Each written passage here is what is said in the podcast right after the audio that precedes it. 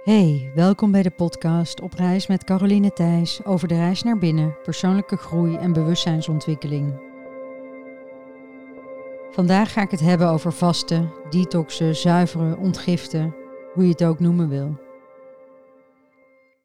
Op een gegeven moment in mijn leven snapte ik veel van de geest en zijn roerselen, had ruim ervaring in het onderzoek naar staten van bewustzijn, maar had het gevoel dat er iets miste. Hoe kon ik al dat weten ook op celniveau verwerken? En daar is mijn fascinatie voor vasten ontstaan. Ik zag het eigenlijk als zuiveren van het celgeheugen. Mijn theorie. We zijn als mens opgebouwd uit cellen. Al die cellen dragen geheugen in zich. Nou, stel je voor dat je al die cellen aan elkaar rijgt, dan heb je een ketting die volgens mij symbolisch, groter is dan de omtrek van de aarde. Dus je kan alles wel verwerken met de geest, door zicht te hebben op je trauma bijvoorbeeld. En je kan lichaamswerk doen om de geest met het lichaam te verbinden. Je kan ademwerk doen om beter in je lichaam te komen. Maar hoe schoon je je cellen op? Nou ja, daar ontstond mijn fascinatie. Het lichaam bleef achter, zo voelde ik dat. Dus wat te doen? Mijn eerste ervaring met vasten was meteen een heftige. Ik ging naar kuuroord de Schouw in Noordgouwen, nu 18 jaar geleden. En ik herinner me dat het super heftig was voor mijn systeem. Ik weet nog als de dag van gisteren dat ik gal spuugde en niet één keer, maar meerdere keren. Inmiddels weet ik dat gal stoffen afvoert naar het darmkanaal en daarmee zorgt voor het zuiveren en afvoeren van giftige ervaringen en emoties. Het uitscheiden van negativiteit en de doorstroming van energie. En zoals we weten staat de gal ook op emotioneel vlak in relatie tot zwartgallig of boos zijn. Nou ja, via de gal kan je giftige ervaringen, emoties en negativiteit zuiveren en afvoeren. Nou ja, dat was ik dus aan het doen. Reken maar. Nou ja, dan ben ik er ook nog eens ingedoken. En in de Nederlandse taal zijn er heel wat spreekwoorden en gezegden uh, waarin lichaamsdelen voorkomen. Dus ik heb er eens een paar opgezocht over de gal. Nou, daar gaan we dan. De gal loopt over. Dat is boos worden. Zijn gal spugen. Duidelijk laten merken dat iets je niet zint. Hij of zij is zo bitter als gal zeer bitter zijn. En eentje die ik nog nooit had gehoord, zijn pen in gal dopen. Het oneens zijn en dat duidelijk laten blijken in een schrijven. Ook al was het een heftig fysiek en emotionele ervaring, ik voelde dat het me goed deed en ging een jaar later weer terug. Deze keer was het rustiger in mij. Ik kon meer genieten van alle zorg, de heerlijke massages, de behandelingen. En wat me echt bijstaat van die week is het geluk en de dankbaarheid voor onze voeding. Iets waar ik eigenlijk nooit echt bij stilstond. Bij het feit dat alles in overvloed aanwezig is. Dus na vijf dagen deden ze zoiets als in. Uh, hoe heet die film nou ook alweer? Mm, dat die, die dame Kim Basinger wordt geblinddoekt. En uh, nou ja, dat deden ze dus bij ons ook. We kregen een, uh, een blinddoek om. En dan kwamen ze voorbij met stukjes fruit. En die, die, die stopten ze onder je neus. Dus je zintuigen werden geprikkeld. En die geur, die, die, die, die drong heel diep door. En dan uh, vertrok degene die dat deed weer. En op een gegeven moment kwam je weer terug. En dan werd er een stukje fruit op je lippen gezet. Dan kon je contact maken met de smaak. En uiteindelijk uh, kwam die dan weer terug en dan kreeg je een stukje aangeboden om te eten. En de smaak en de textuur, het kauwen en het doorslikken, was echt een soort sensatie. Weet je, ik, was, ik werd overspoeld door een emotie van dankbaarheid en geluk. En volgens mij is dat het moment geweest dat voeding daarna nooit meer hetzelfde is geweest.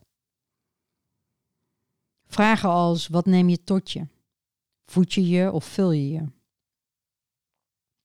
Waar komt je voeding vandaan? Van ver weg of dichtbij? Komt het uit de kas of de volle grond? Is de aarde bewerkt of onbewerkt? Zit er veel suiker in? Ehm, zijn er veel E-nummers die erin zitten? Wordt er gebruik gemaakt van gifstoffen of niet? Is het biologisch of biologisch dynamisch? En eigenlijk is me toen ook op vallen dat als je in een supermarkt binnenkomt, dan is ongeveer 20% van wat er aangeboden wordt, is echt voeding en de rest is vulling. Nou, misschien overdrijf ik hier een beetje, maar je snapt vast wat ik bedoel. Sowieso eet ik vanaf mijn elfde geen vlees meer. Wij wonen in de buurt van een slachthuis en ik hoorde de dieren zo nu dan gillen, schreeuwen, kermen. En als ik met mijn pony op stap ging en in de buurt van het slachthuis kwam, schoot hij altijd in de stress. Toen ik klein was, slachtte ik samen met mijn grootvader kippen op zijn boerderij en soms ook wel een varken. Dat kon ik gewoon. Die beesten hadden een goed leven en werden ter plekke geslacht. Ik ben niet tegen vlees eten, maar ik ben wel tegen de bio-industrie.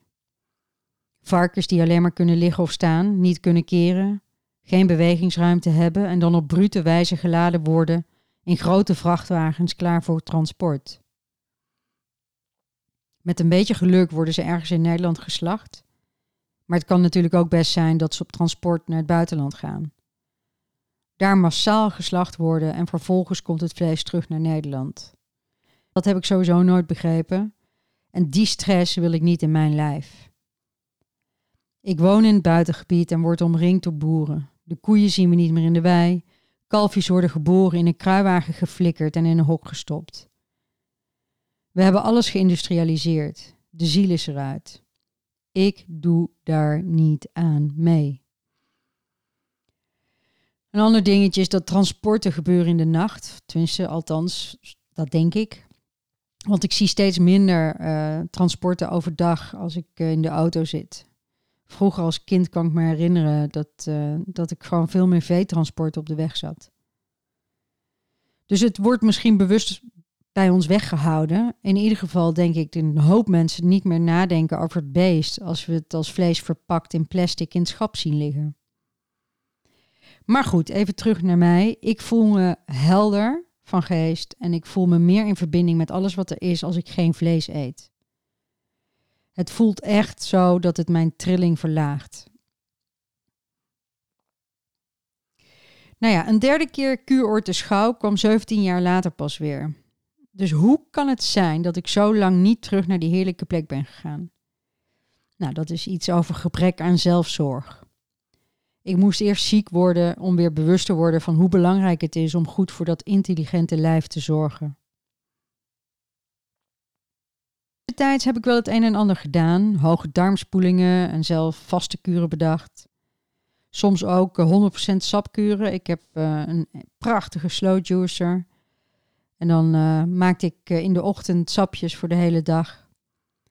Maar waar ik, geen, ik ben er geen voorstander van. Want als ik mijn leven, mijn werk, mijn gezin, mijn beestenboel, als ik op volle toeren draai, dan is dat sapvasten is gewoon niet iets wat mij sterk houdt. Ik verzwak en ik hou het dan wel vol, maar ik voel gewoon dat het een inbreuk is op, op mijn welzijn. Dus het is fijn om te doen in zo'n plek net als Kuur de Schouw, waarin ik niks hoef, waarin, ik, waarin er voor mij gezorgd wordt en waarin ik gewoon de rust en de stilte kan pakken wanneer ik, wanneer ik dat wil. Dus in mijn vertrouwde omgeving werkt dat gewoon niet. Uh, iets wat ik ook af en toe deed en nog steeds doe, is de leverreiniging van Dr. Hulda Clark. Uh, ook een goede om zo nu en dan te doen, tijdens het vasten of gewoon los als onderhoud. Um, en ja, wat brengt dat vaste mij nou? Hè? Het, is, het, is een, um, het voelt eigenlijk alsof ik een pauze inlas voor mijn hele systeem. En uh, ook dat ik loskom van verslavingen, zoals dat kopje koffie per dag, maar ook even bewust worden van wat je allemaal per dag in je mond stopt. Dan is het ook letterlijk en figuurlijk oude shit opruimen. Ik zie het als een manier om dieper in mezelf te komen, uh, altijd weer iets te transformeren. Het is een middel tot bewustwording. Je pelt alle lagen af en je komt tot je kern. Het is ook een opportunity om los te laten wat niet meer dient en het nieuwe te verwelkomen. Uh, het is lekker om de stilte en de vertraging in te gaan en de reis naar binnen te gaan. Dus in mijn optiek is het zelfzorg. Het is een lichamelijk proces, maar tegelijkertijd ook mentaal, emotioneel en spiritueel. Een vriendin van me heeft een aantal jaren geleden een carrière switch gemaakt en is detox-expert. En zij introduceerde milde vastkuren in mijn leven. Deze waren voor mij makkelijk te combineren met gezin en werk en daar is eigenlijk het idee ontstaan voor de volgende reis. Saskia en ik gaan samen de zuiveringsreis introduceren. Een reis van negen dagen die we in het voorjaar en najaar aan gaan bieden. En we ondersteunen het proces door dagelijks live te gaan, tips en tricks aan te reiken. Je ontvangt iedere dag ook een oefening en er is een online community waar je met elkaar in contact kunt komen. Dus wil jij op avontuur gaan in jezelf? Ga dan naar www.carolinethijs.nl. Daar vind je informatie over de reis naar binnen, persoonlijke groei en bewustzijnsontwikkeling. Je vindt de reizen naar binnen vol inzichten, antwoorden, transformatie en flow. Wil je mij helpen groeien en bloeien? Laat dan even een review of like achter. Je kan je ook abonneren op mijn kanaal, dan ontvang je automatisch een seintje als er nieuwe content is. Dankjewel voor het luisteren. Laat je licht stralen.